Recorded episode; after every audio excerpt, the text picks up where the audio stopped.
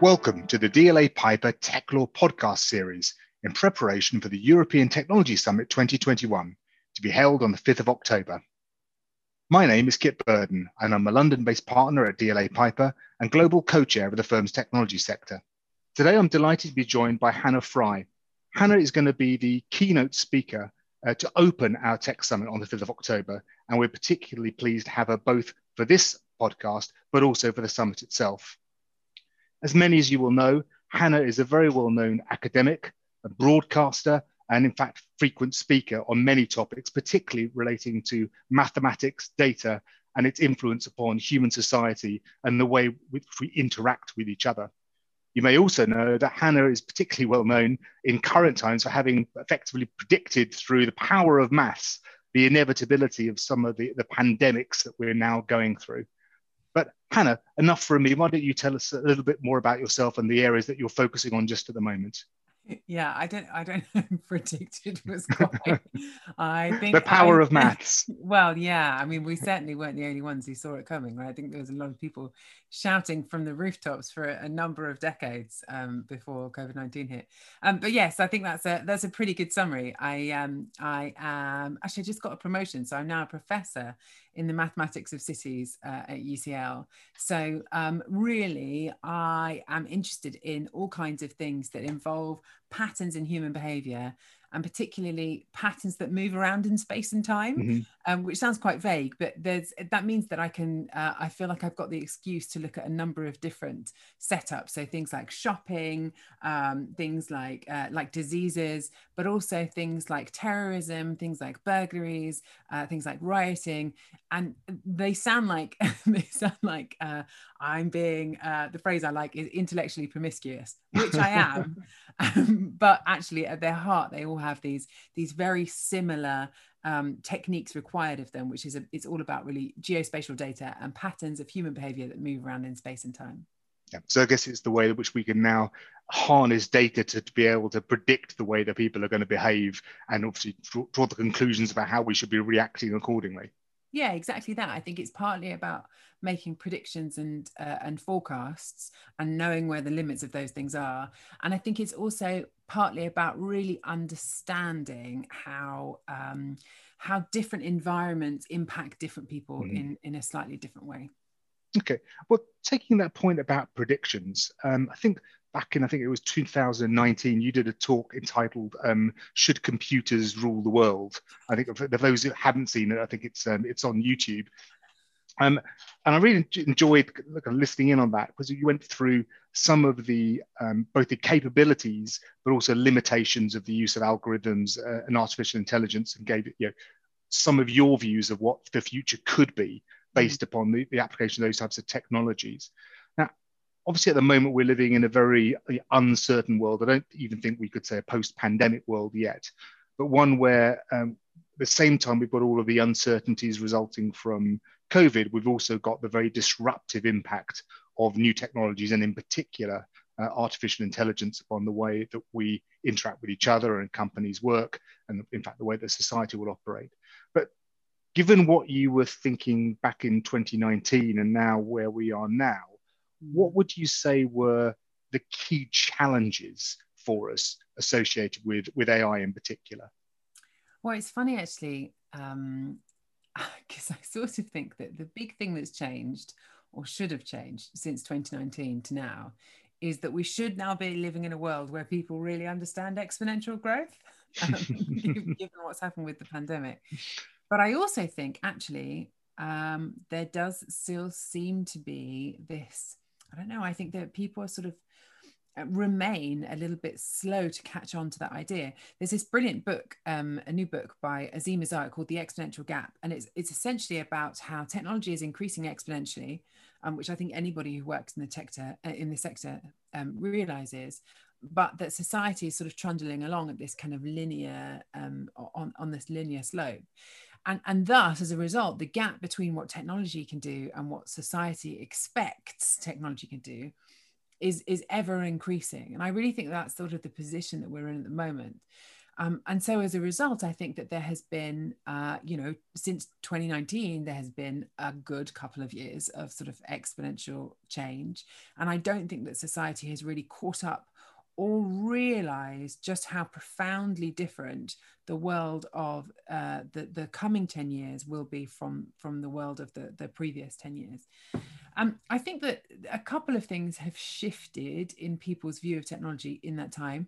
I think particularly the question around bias has changed slightly. I think that hmm. I think the world now realizes that um, there are these uh, profound problems with inherent biases and how they are baked into uh, you know decisions that are made by algorithms uh, and baked into data that that um, that, that that is collected I still think people sort of imagine that you can just do a bit more data and do a bit more AI and it will fix those problems. I still think we haven't kind of got around to this idea that uh, while bias is partly a data problem, it's also much, much bigger problem than that. Um, and not one that you can fix with just a few matrix manipulations. But I also think that some of the struggles that that AI is having at the moment and that people in data science are having at the moment with that that how much of the firebreaker how much of the human should you leave in the loop actually these are quite old questions right you know mm-hmm. if you think about um, uh, nuclear power stations they were having these exact same conversations about how much should be automated and how much should a human be in control you know back in sort of the 70s and 80s right um, or uh, aircraft is the other really great example about autopilot and how much should, should a, a, human pilot still have the right or um, authority, I guess, to overrule the machine. And there is actually there's a really great joke. Um, about two minutes in, I'm already telling you a dad joke. there's a really great joke about autopilot that I really like, which is that um, for the perfect flying team, what you need is a computer, a pilot, and a dog. Uh, so the computer is there to fly the machine. Uh, the human is there to feed the dog, and the dog is there to bite the human if they ever try and touch them. yeah, I've heard that one. I remember it well. I love it. I love it.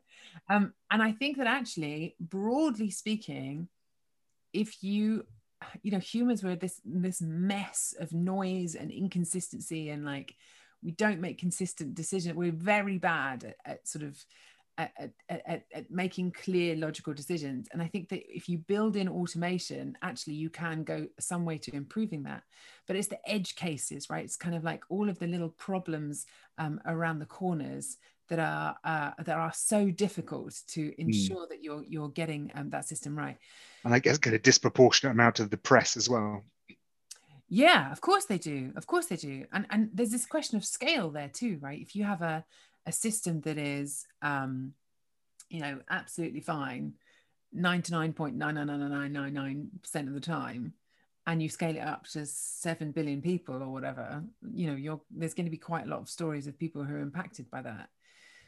But so for me, I think the way out of that, the way out of that tension between who should have the last say so is um, it's about the way that we build the technology. I think that a lot of examples of technology, particularly in the last decade, have been about building something that works and then expecting the human to sort of fit in in the background and be the emergency brake.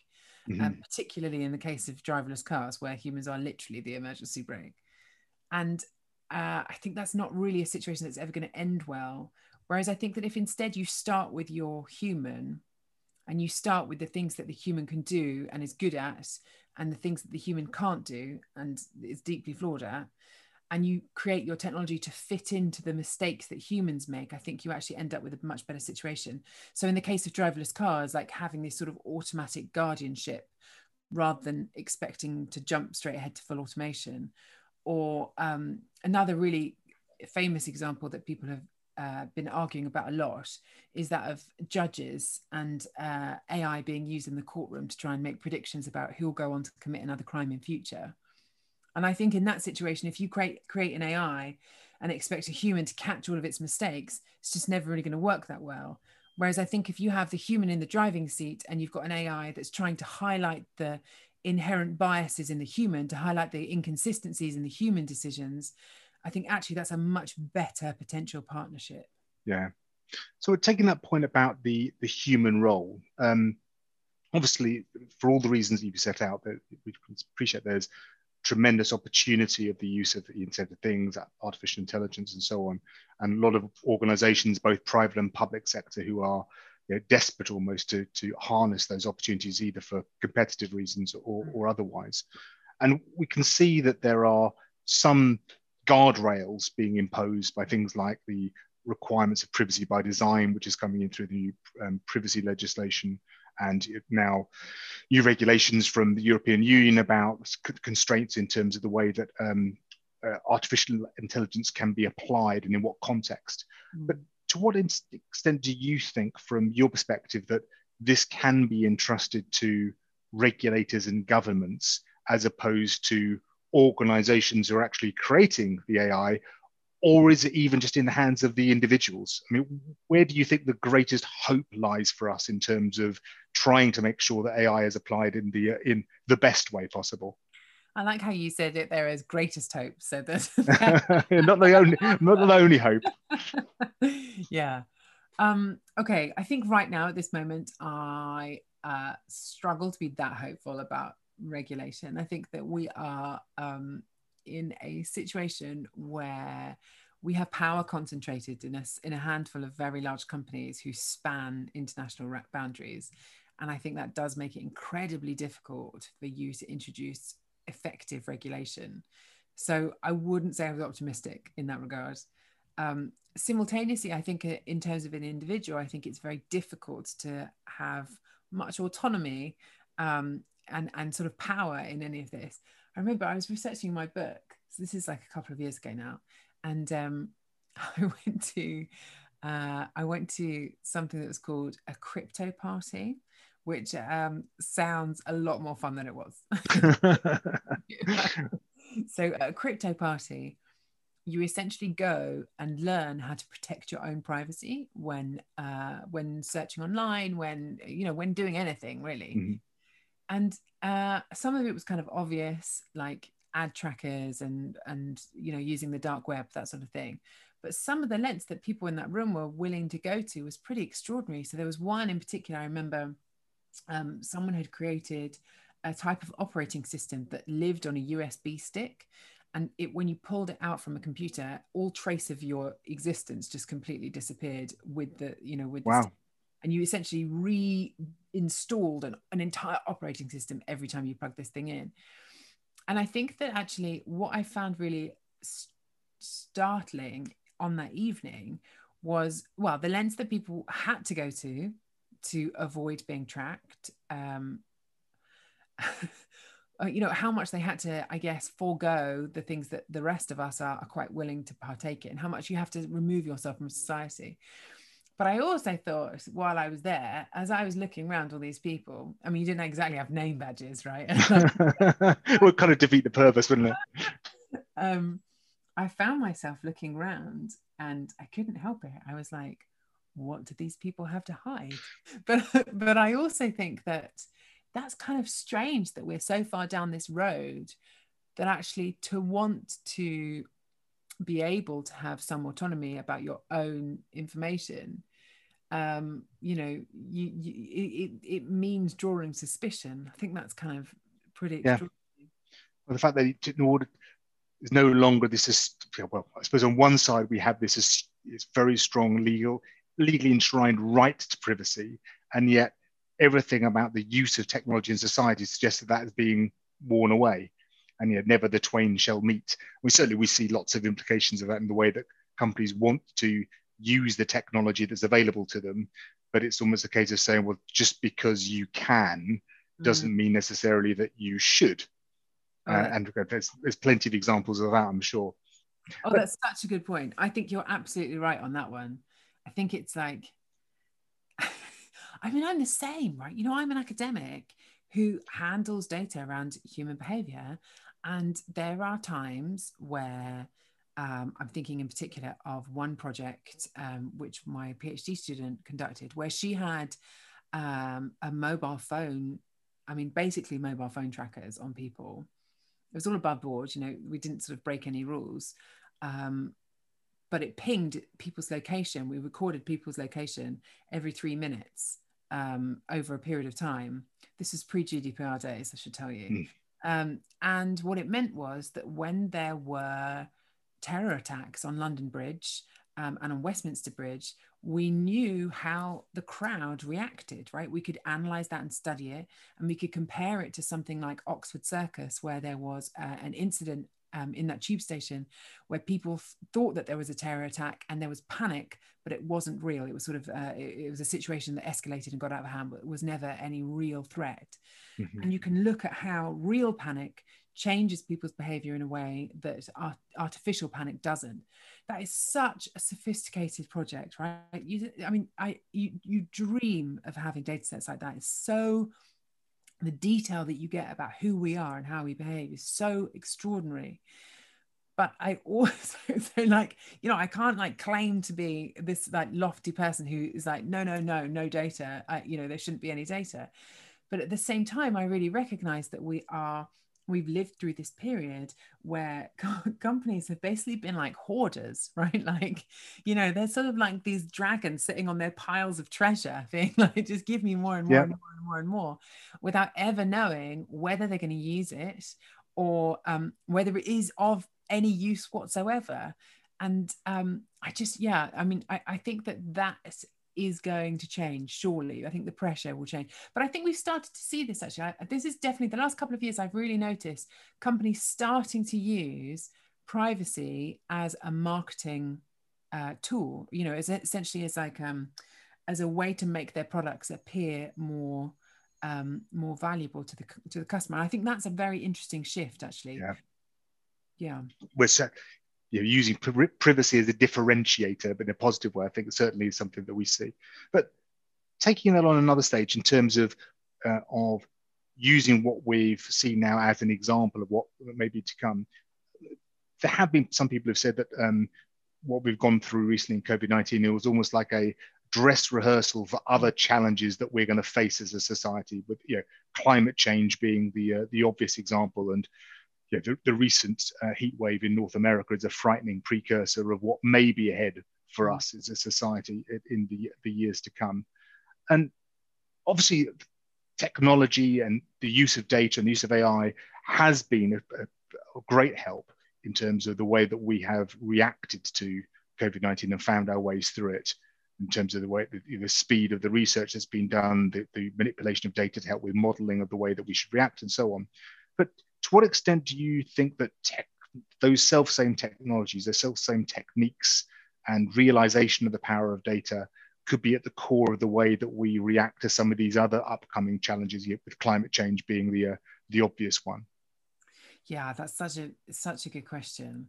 I I sort of think that. Um, well, I think one of the big things that I saw that I noticed uh, particularly early on when everyone was very concerned, where when the pandemic was really the only thing that people could think about. What I really noticed was a lot of scientific institutions trying to connect the dots. There were initially like a big flurry of activity. You know, Google mobility data was really helping us to understand the impact that lockdowns were having um, you know, there was like lots of these little, or, or the NHS test and trace app, you know, about the number of connections with other individuals. There were lots of these little things that were trying to preserve people's privacy um, while simultaneously trying to sort of advance um, uh, advance uh, our understanding about the pandemic. And I still think that there's this real tension, actually, like what was done in South Korea, where it was, you know, everything was connected, right? So, like, you use your bank card in an ATM mm-hmm. and then get in a taxi, and, and everything is jo- joined up. And I know that there's still sort of an ickiness about that, um, certainly within the UK, uh, and I think in America too, about that idea that you would you would be able to use that data even in a situation such as um, a pandemic. But I think the really positive story uh, that I think will persist. Uh, is really what happened right at that beginning when everybody was really concerned about it. Because institutions like um, the Royal Society, who saw that there were these really disparate projects where people were using their own data sources, recognized this opportunity to start joining things up together um, and I guess connecting up different people's expertise. So things like, um, you know, in a supermarket, uh, having people who are crowd specialists, right? Because uh, there are people who who spend their entire lives like modeling the movement of a crowd and trying to like work out optimal flows through yeah. buildings. Um, but connecting up those people with uh, individuals who are maybe uh, fluid dynamicists and look at the way their air flows and through a sort of air conditioning system um, within a supermarket and then maybe simultaneously i don't know connecting that up with uh, town planners who understand um, you know how there are resources spread out across a town and how there might be uh, some areas which require a little bit more support in terms of getting hold of groceries. I think that um, that was the really positive thing for me was was was noticing that these distinct boundaries of, of scientific understanding based on data um, were no longer in their silos. It was really about joining them up. And I think that when it comes to something like climate change, um, I hope that the urgency is there while it's still possible to make that that difference. But I think that you really need that connected up approach. Um, you know, I, I, I, think that everybody tackling their own thing individually is not going to make the same impact that we had with this sort of almost warlike strategy of the last uh, of the last couple of years everybody trying to head in the same direction yeah i mean you've benefited from a, a, an incredibly diverse um, background and people that you've interacted with from academics in multiple different fields be it physics geography maths etc um, as well as architects and geographers, people obviously involved with city planning, all the way through to fluid dynamicists, if that is the word. Um, I think you work with Formula One, which is exciting for all of us petrol heads out there. So, with all of those different sectors, all those different um, areas that you've been involved with and which you've been able to, to assist with in terms of their analysis of data. Um, if you were to pick out areas which you think are particularly um, prone to disruption now as we move into this year or continue to move through to industry 4.0, digital transformation, whatever you want to call it, where do you think the, the greatest change is going to come? And is it, as many people say, retail, although maybe that's an, a bit of an old story now, or are there other areas yet which perhaps are more subtly impacted? So I think for me, I think it's the ones that have sort of um, traditionally been left behind a little bit. Um, so there's there's sort of a bigger gap, a bigger technological gap for them um, to jump across. So I really like the tech in farming. I think it's amazing. There's lots of really exciting stuff. There's also um, actually uh, in sort of the public sector, there's this amazing project um, that is uh, trying to bring tech to firefighters. So if you think about it, I mean, if there's one area that's really been left behind by technology, it's it's firefighters. I mean, they're still there with a clipboard and a walkie-talkie, right? Which is the same technology mm. they had in what early '90s. I mean, maybe even earlier. So there's um there's one project uh, where they're trying to use machine vision um, to improve the visibility of firefighters as they are in a, a smoke filled environment. So I think some firefighters actually, when they enter a really smoky building, they're taught to close their eyes just to heighten their other senses because the visibility is so terrible. And they have kind of infrared cameras, but like they're really bulky and you sort of have to sit and hold them up. Mm-hmm. Um, and actually, if you're in a hot environment and with big gloves on, it's just not really reasonable. So this one project, it uses infrared uh, um, vision or infrared cameras and then uh, machine vision to project the outlines of objects onto the inside of the visor of a firefighter. So when they're in a building, they can kind of look around and say, okay, there's um, a person over there, there's stairs over there, you know, there's the fire over there and uh, yeah, make like a, a, an enormous difference to how quickly they can navigate through a building, which I think is like this really profound shift. And say to really save lives in the very literal sense. Yeah, yeah, completely. So, I mean, I, I, I had the opportunity to speak to the founder of this company, this guy called Sam Cossman, um, and he was saying that like the number of times, really, like real, really, really tragic, the number of times when firefighters have run out of air while trying to find their way out of a building um, just because they can't see just because they can't see yeah. he told me a story about one one of his uh, one firefighter who was you know literally feet from the door and just didn't know it was there and um, and very tragically ran out of air yeah. and having this kind of technology will really I mean, just make a massive difference to those. That, yeah, that, every single life saved is uh, worth the investment, isn't it? Yeah. Well, um, obviously, you know, the, the summit um, theme that we have coming up in October is all about um, you know, technology as an enabler of resilience as we come out of uh, these pandemic times and hopefully into sunnier climes in the future. But when we we read about technology either in um, the press or through books or people that we hear talking about it, quite often there's quite starkly opposed views. There's those who have a rather dystopian view of technology and rather negative connotations about what impact it will have upon our daily lives and the loss of control of individuals and so on. And then others who have a, a far more positive view and talk about the enablement of technology, how it uh, will you know, free us up from the drudgery of tasks and give us you know, more time for more artistic and positive pursuits. So that's much far more of a utopian view. Do you? Th- I mean, it's part of this may come down to whether you're a glass half full or a glass half empty kind of person. But do you think either one of those views is more or less likely to be the truth in practice, or are we inevitably going to have a mix of both? And perhaps as a follow on question for that might be Is there anything you think that we could be doing now to trend us towards more of the utopian view rather than the dystopian one? I think that, okay, I feel positive about how the conversation has really started to focus on the people who are left out um, of the equation. Really, I think I think that's that is at the forefront of people's minds at the moment in conversations about algorithms and about data. And that doesn't mean that it's even close to being anything like fixed or ever will be. Let's be honest. Yeah. But I do think I do feel positive that actually this is genuinely something that people care about. And I think it tends to happen that when people really care about something, it does make a change for the better, even if it takes quite a long time.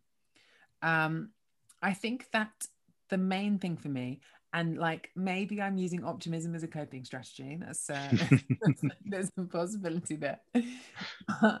I think the main thing for me is that we are at a point in history when the biggest problems that face humanity, like climate change, like pandemics, like um, access to clean water, uh, the, the, the plastic waste, all of these problems are essentially scientific questions.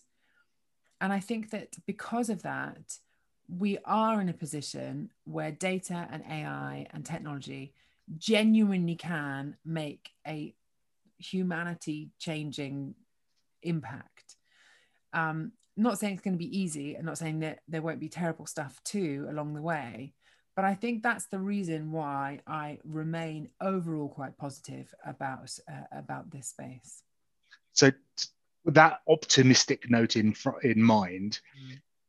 for all the people who will be coming along um, virtually to the, the summit in october if you could pick one thing that you would want them to be able to, to leave that summit with in their mind to re- reflect that optimistic spirit going forward, what do you think it would be? Okay, so I mean, I think the one thing I'm going to say is actually, I think it's generally a lesson for life. Getting a bit profound, you know, like I've done, I've done the meaning of life now, I've done the biggest life lesson. Okay, so I sort of think that a lot of the problems that we've had in the last, whatever, however long, maybe decade, have been that um, people imagine data and AI and technology to be this magical machine that does what it says on the tin and manages to do so every single time.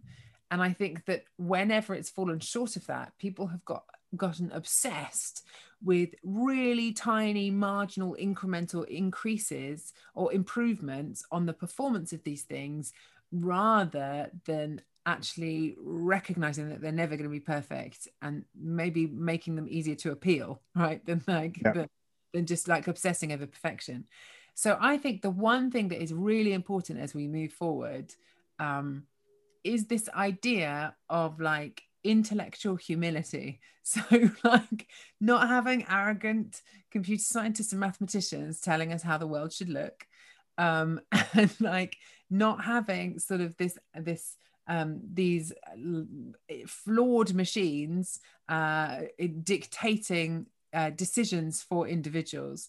I think it's about recognizing that this is a very, very messy world um, perfection is impossible and there is no finish line when it comes to sort of bias or fairness mm. or performance of these things and actually it's about having the humility to continually work towards improving them rather than sitting back and basking in the glory of what's already been created that's fantastic. Well, Hannah, that's a fantastic note for us to end on, and I'm sure one that we'll be able to expand on when we come to the the, uh, the summit in October. So I very much look forward to your keynote then. I think it'll be a fantastic day.